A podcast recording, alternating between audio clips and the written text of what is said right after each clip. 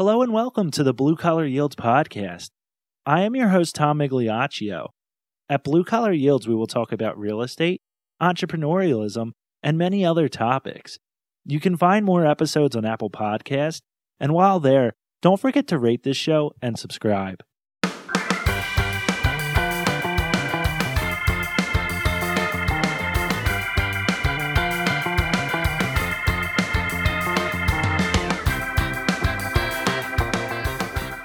Our guest today is Brittany Cribs, founder of Cloud9 Easy Go, a portable memory foam seat cushion designed for travelers and office workers who find themselves sitting for extended periods of time. Brittany is a first generation college graduate and was raised by her grandmother in a small rural town in Alabama. She graduated with a degree in psychology from the University of Alabama and later moved to Philadelphia, Pennsylvania to pursue her career. In addition to founding Cloud9 Easy Go, Brittany owned a catering business and operated a marketing company. On this episode, Brittany discusses her life as an inventor and entrepreneur while going into detail about the patent process. Brittany, thanks for joining us today. Yeah, absolutely. I'm glad to be on. So, what was your inspiration for the Cloud9 Easy Go cushion? My inspiration stemmed from a trip to Europe back in 2016. I was on a 10 hour flight back from Italy, and the flight would have been absolutely amazing had the seats not been so uncomfortable.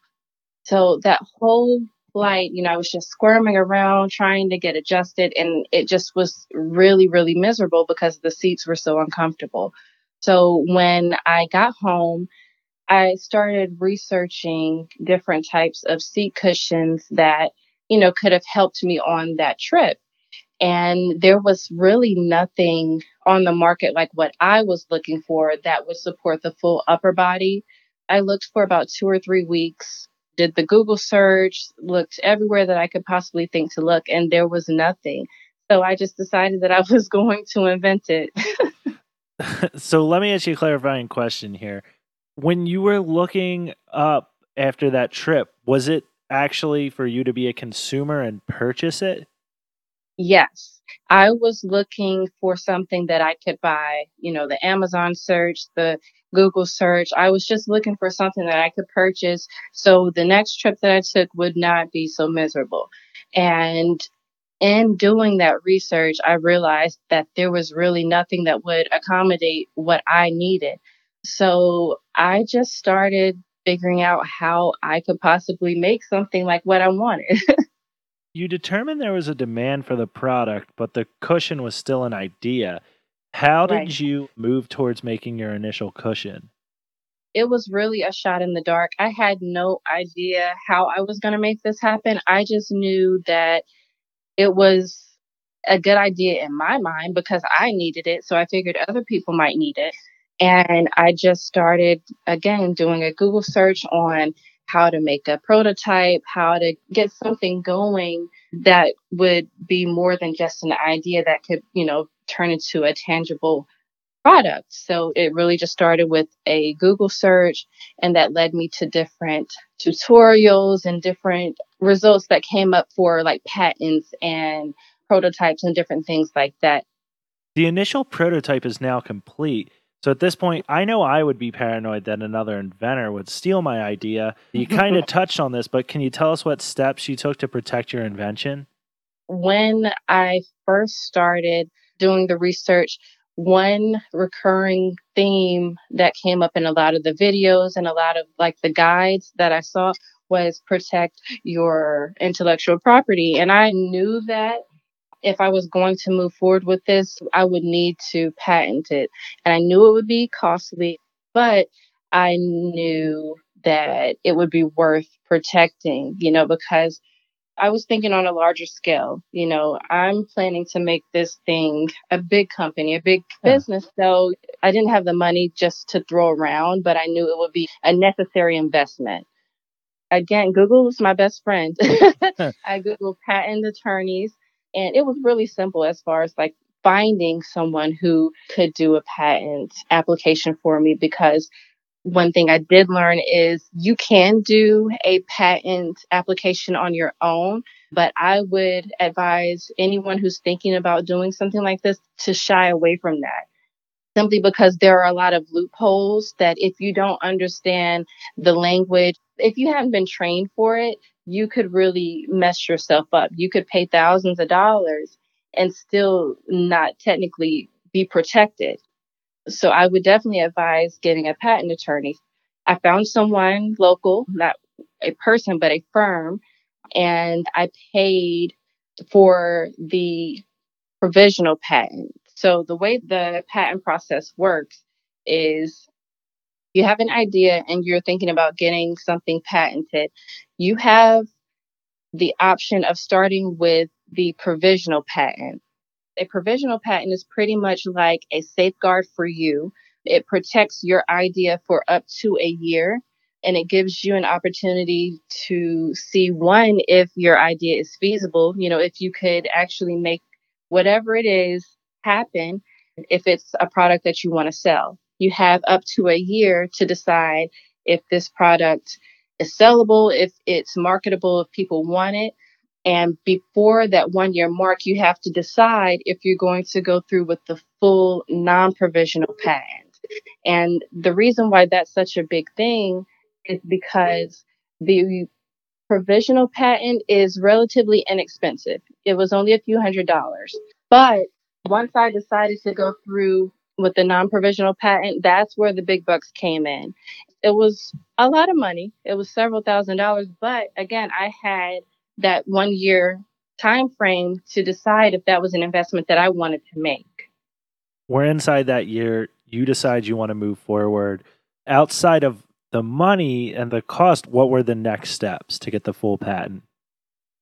If you get a patent attorney, your attorney handles all of the hard work when it comes to deadlines and the information needed to move forward with the process. So I provided them, like I had sketches that I had drawn out of my idea of the cushion. And once I had the cushion in hand, I took it to the attorney. So they took pictures and that sort of thing. But as far as writing up the proposal and writing the application, that was in their hands. That's what I paid them to do, which again is why I would recommend someone to get an attorney because that is what they're trained to do. If I had to do the application on my own, I would have struggled through it. I'm pretty positive I would have made several missteps because it's a tedious process. If you're investing this much time and money into something, mm-hmm. it's not something you want to take lightly. You know, it's not something you kind of want to, you know, do a half job on. What mistakes did you make from the beginning where you had the initial idea? To the point where you had the patent? And how did you learn from those mistakes? My biggest opportunity for growth was I decided to go with an international manufacturer. If I could go back, I would change that is because there's so little control I had over the process as far as my prototype goes, as far as the first order of production. My manufacturer was in China. The communication was very limited, time zone differences, language barriers, and I worked around it. It wasn't terrible as far as that goes, but the scariest part was just not really having any control over the process. Once I told them what I wanted, I was kind of at their mercy. You know, I paid my deposits and whatever it was, the contractual agreement was I paid them and it was kind of like, okay, if they wanted to, they could disappear into thin air. We had an NDA, a non disclosure agreement, so they legally weren't supposed to share my idea because, again, I have protection from the provisional patent here, but that doesn't apply in China or in any other country. I would have to pay for that. So I was at their mercy in a lot of different ways. In my personal experience, the prototype was amazing. They sent me the prototype. It was beyond what I asked for. It was really, really great.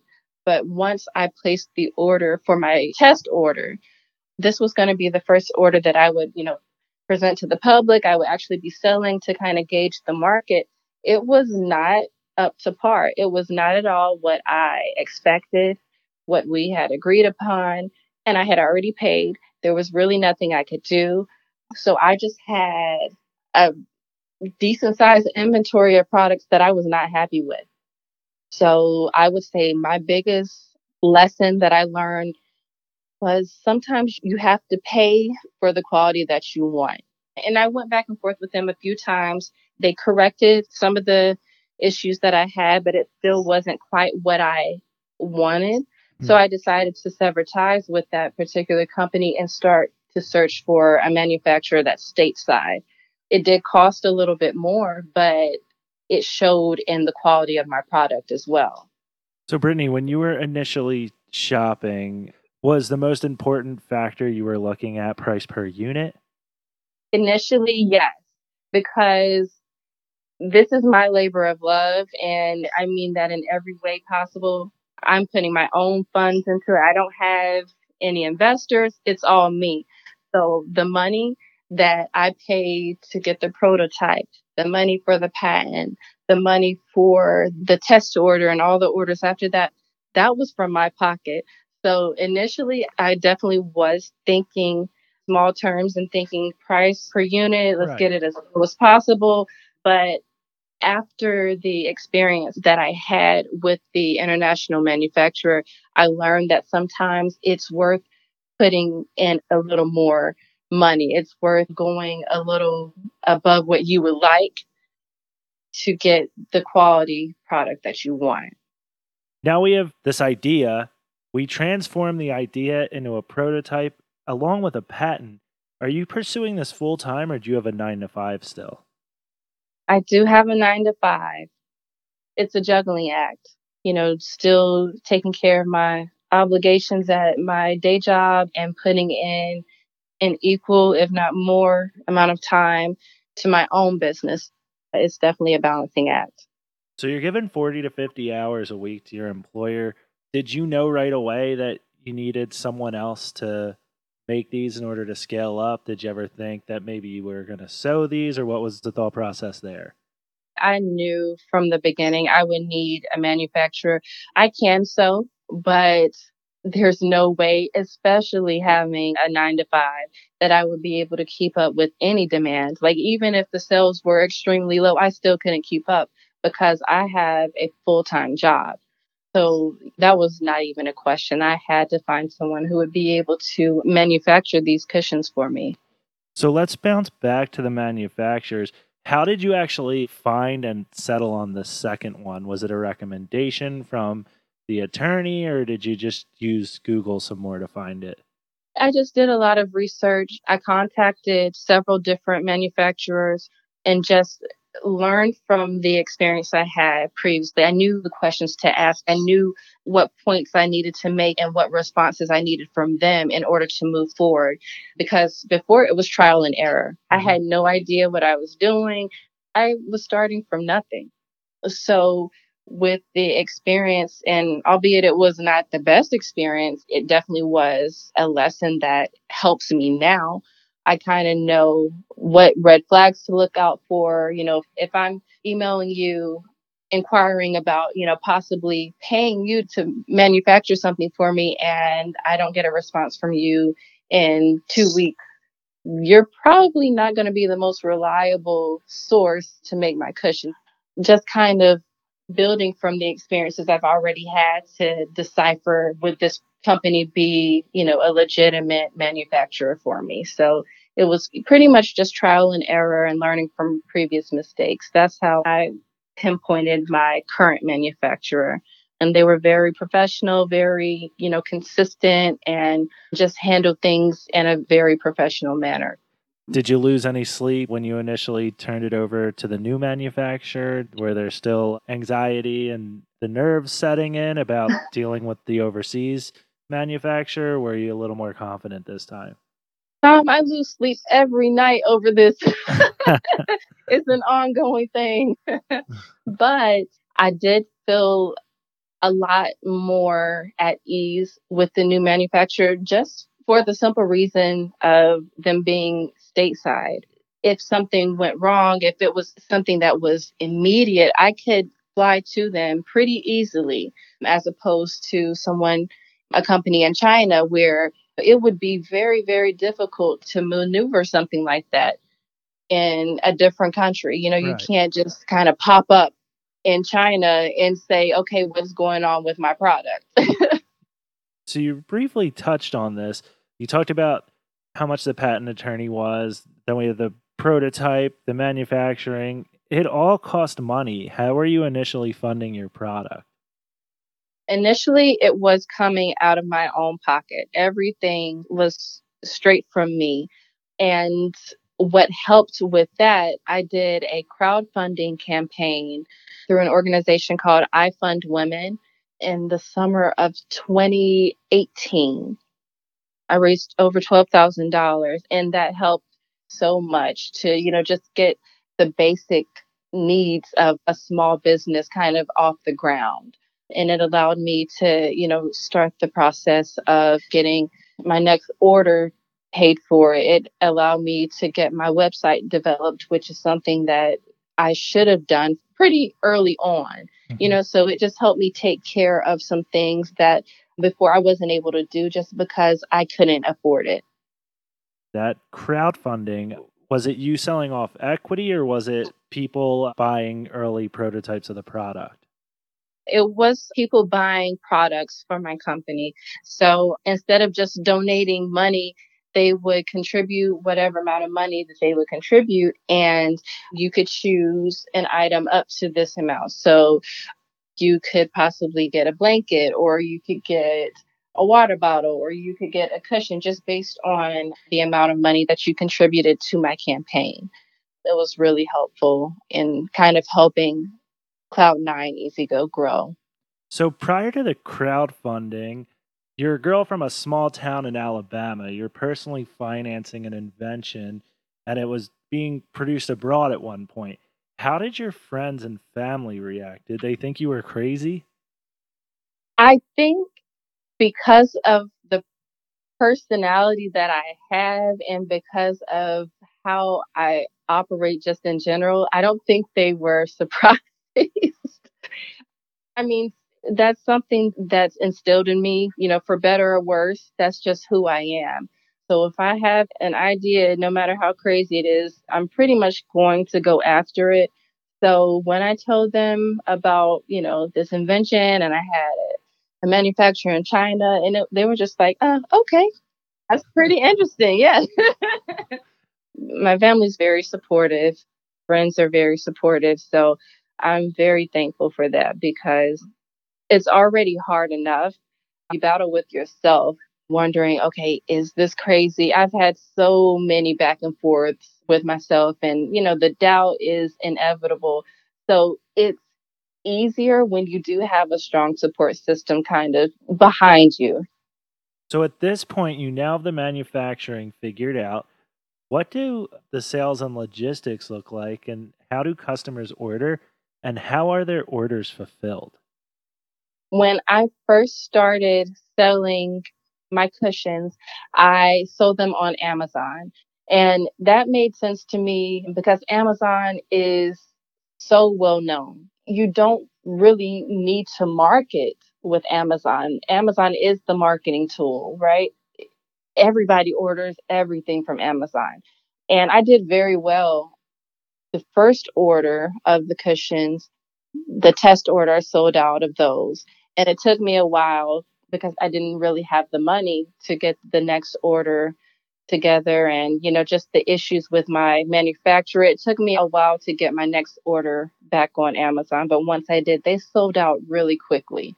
But once I raised the money with the crowdfunding campaign then I decided okay I'm going to kind of step away from Amazon and see how my product sells on its own so I started selling my products solely from my website. So right now I don't have any products on Amazon.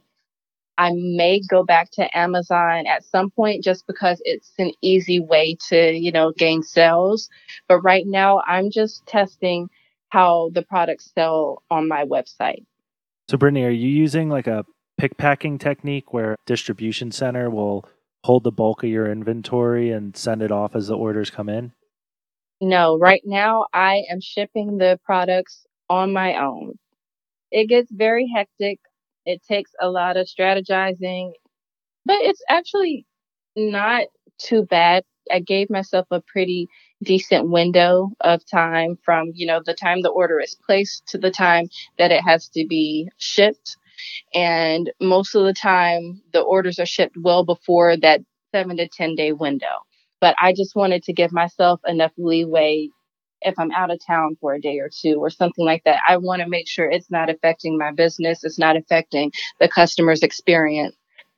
So it was just a matter of strategically setting things up to where I could manage it. How did the sales evolve from word of mouth, you know, when you're selling to friends and family, to what it is today? With Amazon, the majority of my sales were people who are strangers to me. Most of my customers from my Amazon sales, I don't know who they are because they're Amazon shoppers and they saw the product, they liked it, and they bought it. So that to me just kind of shows the power of Amazon. Nobody knows what Cloud9 EasyGo is, but just because it's on Amazon, I feel like that was a way to get my foot in the door to kind of get my product out there to people who I wouldn't have been able to reach. But now that it holds a little more weight on its own, I would say that the crowdfunding campaign is kind of what set that up for me. Once I started that campaign and my friends told their friends and their friends told their friends and and the word just kind of spread like that it became more of an actual brand as right. opposed to oh this is my friend's cushion i'm going to buy it to support her like m- more people started following my social media and people actually started following the brand as opposed to you know knowing me and wanting to support me so outside of the crowdfunding what has been the most successful marketing strategy? I would say the most successful marketing strategy has been social media. Just being consistent and making sure that I post regularly, making sure that I keep my product relevant. Because it's easy to kind of fall by the wayside with a small business and just showing that you're not slacking off and you're not giving up. I think that builds confidence in supporters and customers and just repetition. The more people see your brand, the more people see your logo, the more people see you with your products, it just becomes kind of like a subliminal thing. And eventually it may turn into a sale just because they've seen Cloud9 easy go so much. It piques an interest and maybe they'll go to the website and see what this is that they're seeing all over their timeline or their, you know, whatever it is. So I would just say consistency in social media, just because, again, it is a small business. I am doing a lot of this on my own. So I really haven't had the opportunity, financial resources, I guess I would say, to do like big SEO marketing and that sort of thing. So I've depended mostly on social media. So, what have you learned from dealing with customers? I have learned that there's always room for improvement. I take constructive criticism very well, I would say. I don't get offended easily, and I take the recommendations and the advice that I receive seriously. Some of the recommendations that I've gotten from my product, I've changed the product based on some of the things that my customers have told me. And I'm still doing that my product is still a work in progress, you know, as most things are. You work on it until you get it exactly how you want it. And I'm almost there, but I'm a perfectionist. So I see little things could make it a little more ergonomic, could make it a little more, make it better, you know, because if you're not open to innovating your product, then you're kind of setting yourself up for failure. Cloud9 Easy Go does not only produce cushions, can you tell us what other products your company offers? Aside from the portable memory foam seat cushions, we have travel blankets. We have throw blankets, which are a larger version of the travel size blanket, and they're so comfortable. And I'm not just saying this because it's my product, but they are some of the softest, warmest blankets I've ever had. It took me a long time to choose the particular blanket just because I like cozy stuff. I like fuzzy socks, you know, in the fall, I like nice warm scarves. So I wanted to make sure that blankets were really, really luxurious. We have really nice blankets, we have water bottles, and the exciting news is I'm developing two variations of the existing cushion. So it's going to be the same design of mm-hmm. the existing cushion, but different dimensions. So there's going to be a version that is specifically made for office seating because the existing cushion was designed for cars and airplane seats. So the dimensions are a little taller. So I'm developing a version that will fit in a normal office desk seat.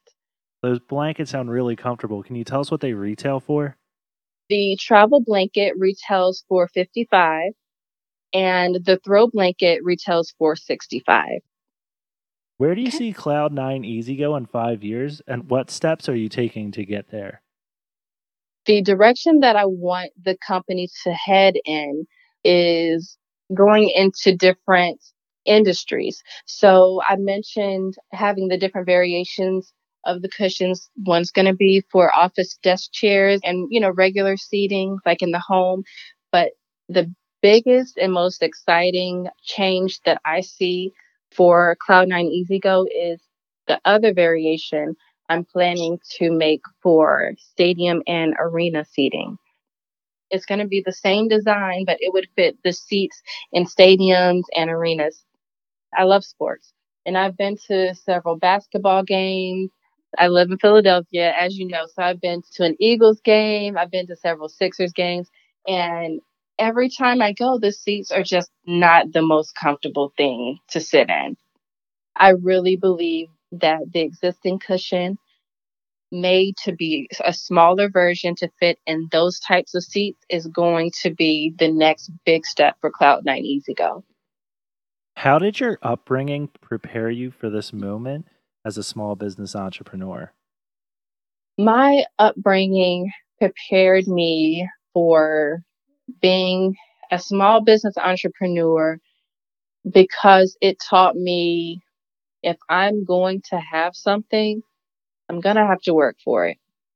My grandma raised me, and it was just me and her, and we really did not have much at all.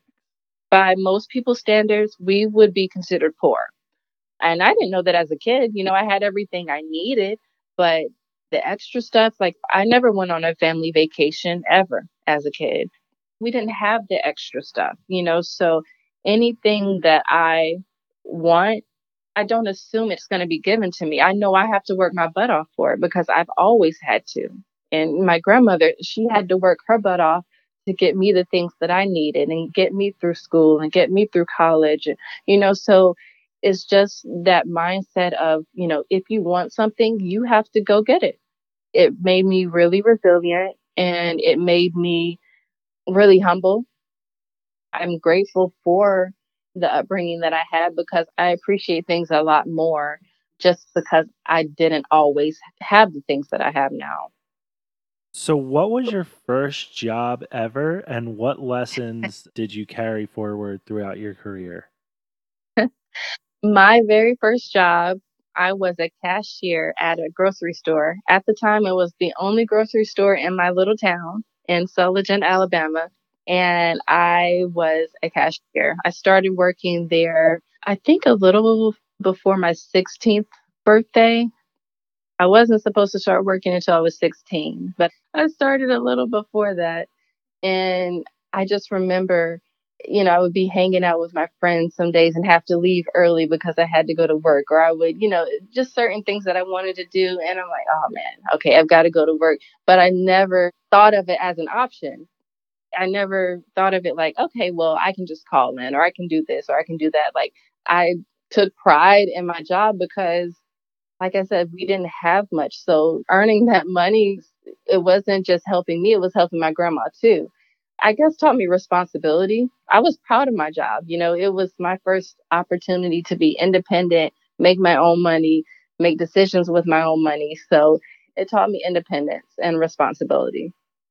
What advice do you have for female entrepreneurs going through the startup phase? I would give this advice to anybody, but especially female entrepreneurs. I would say keep going. If your heart is in it, if the passion is there, just keep going. It gets hard sometimes. And I'll be honest, sometimes it is a very lonely, lonely path. It's a lonely road.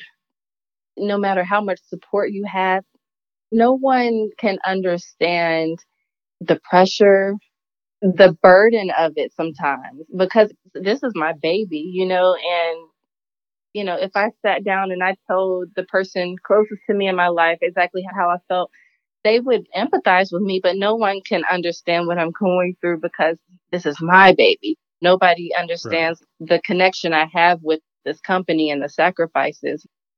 It gets lonely and you'll doubt yourself for sure. It's human nature. But whenever those doubts creep in and you start to question why you're putting yourself through this, just remember if it were easy, everybody would be an entrepreneur. Boom. Let's end it on that. That was perfect. Brittany, thank you so much for being here. How can our listeners get in touch with you? Can you tell us your websites and the social media of where they can find you as well? So you can find more information at cloud, the number nine, easy, and that's spelled out E A S Y, go.com. You can find us on social media at cloud, the number nine, easy go. All of our contact information can be found in one or two of those places. Thank you so much, Brittany. We really appreciate you taking time out of your busy schedule to be here with us. No problem. Thank you so much for having me.